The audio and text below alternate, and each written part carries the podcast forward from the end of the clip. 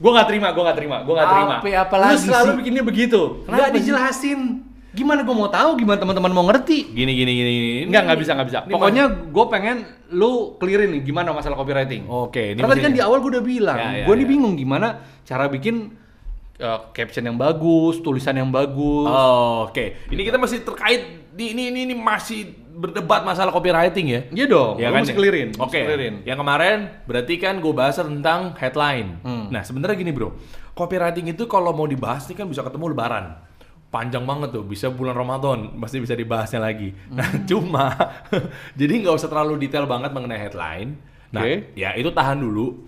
Nantilah lain kesempatan pasti gua akan kasih tahu lah. Tuh cuma bukan, cuma gini, minimal mereka udah dapat kulit-kulitnya dulu walaupun belum berhasil mendapatkan daging dan bijinya. Kali ini sambil gue tipis-tipis mengenai copywriting juga, cuma ada teknik yang namanya switching perspektif. Ini kelihatan lah ya intinya. Switching perspektif. Perspektif apa sih? Persepsi? Nah, oke. Gimana caranya menggiring opini atau propaganda kita membuat ya eh, agar pembeli itu tertarik sama produk kita? Nah, lu masih inget nggak ketika gue bilang eh, 81% lebih bahwa orang-orang tuh nggak suka dijuali, merasa dijuali, merasa di hard selling, ya kan? Nggak usah pakai copywriting deh, boro-boro. Dengan 81% itu, itu definitif dari lo masuk ke sebuah store di mall, mbak-mbak tuh udah nyamperin gitu lah, kayak udah nungguin lu mau beli apa. Gue pribadi gue kurang suka. Ah, risih kan? Gue kurang suka. Apakah copywriting udah keluar? Belum kan? Tuh, belum nyampe copywriting aja keluarin, tapi baru ada posisi badannya itu di samping lu, lu udah risih. Jadi copywriting itu nggak melulu mengenai media online, nggak melulu mengenai bisnis online, caption di Instagram, Harus- Facebook, harus dan lain media yang tertulis, Ya, harus media yang tertulis. Itu betul, gue nggak menyalahkan. Cuma banyak kepleset juga nih. Terus kita kan offline store, ya kan? Iya. Nah, itu ada dua lagi tuh kemungkinan nih. Oke, emang yang pertama offline store juga nggak bikin online store, pasti bikin dong. Sekarang udah bikin. Nah, iya kan? Dan yang kedua, copywriting udah lu susun dengan rapi, itu juga bisa lu gunakan untuk dari zaman tahun 50-an, 60-an ada namanya salesman, betul? Sales. Betul. Iya kan? Sales kan door to door ke rumah-rumah nawarin panci, itu betul terjadi, iya kan? Nawar atau yang ka- biografinya si McD kan begitu. Iya. Nawarin juicer, mixer, betul. ya kan? Ke rumah-rumah. Dia tuh nyusun itu copywriting. Emang apakah iya begitu keluar rumah, assalamualaikum, buka pintu, beli panci ini? Enggak dong, pasti diangkat dulu keresahannya kan? Keresahannya dari mana? Dari copywriting. Jadi dialog yang dipersiapkan itu bagian dari copywriting ya. Iya, kalau gue mempercayakan itu. Nah, jadi banyak orang salah kaprah nih. Oh ya udah kalau gitu, ngapain kita harus ngambil kelas copywriting? Ngapain kita harus bener-bener mantengin tentang materi copywriting?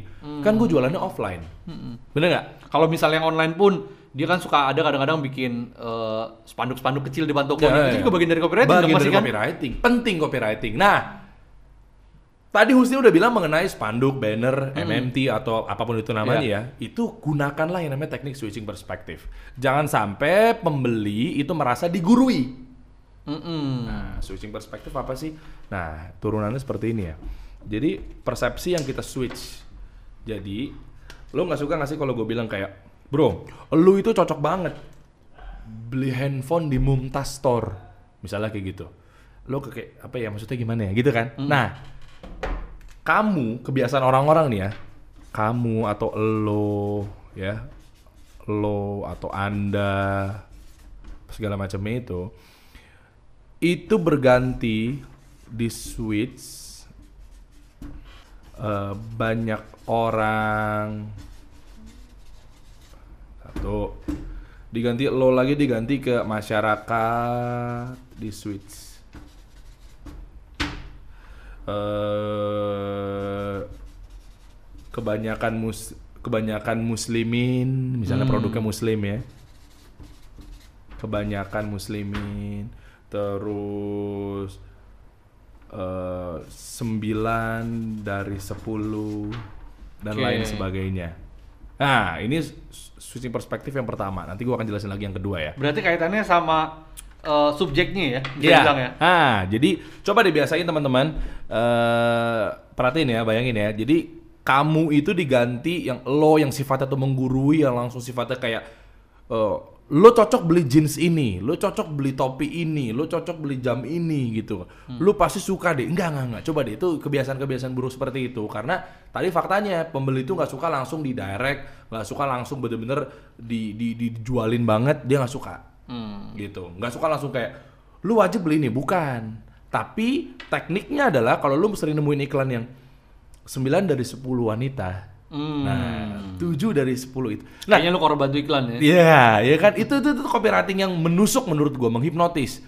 Ini kaitannya dengan hypnoselling soalnya. Kenapa? Karena ketika itu dia merasa terwakilkan di switch perspektifnya.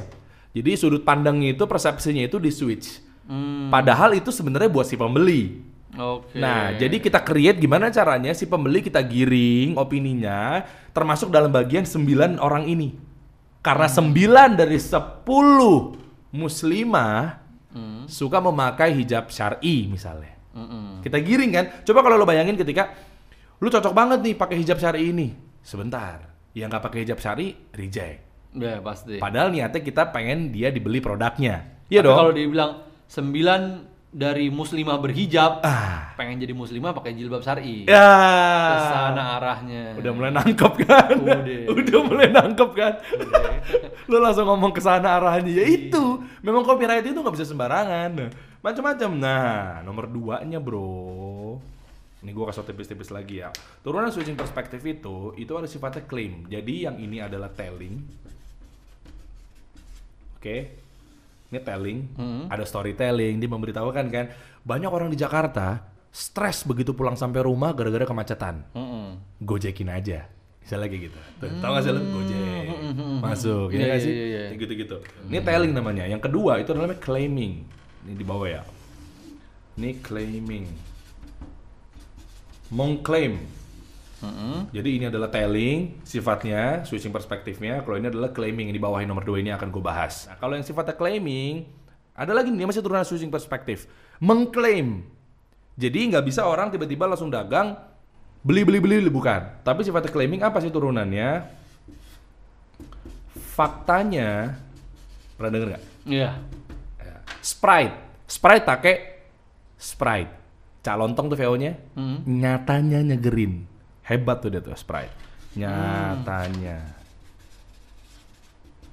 Kalau yang ini mungkin yang mungkin teman-teman tahu ya iklan-iklan wanita dan lain sebagainya. Iya, 7 iya. dari 10 ini segala macam. Nyatanya nyegerin.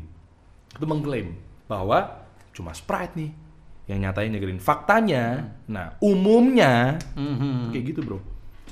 Umumnya Tinggal dicari aja pokoknya ya kata-kata yang sesuai sama produk kita ya. sesuai dengan produk dan mengklaim sifatnya. Oh, dan- Biasanya Mm-mm. itu penting.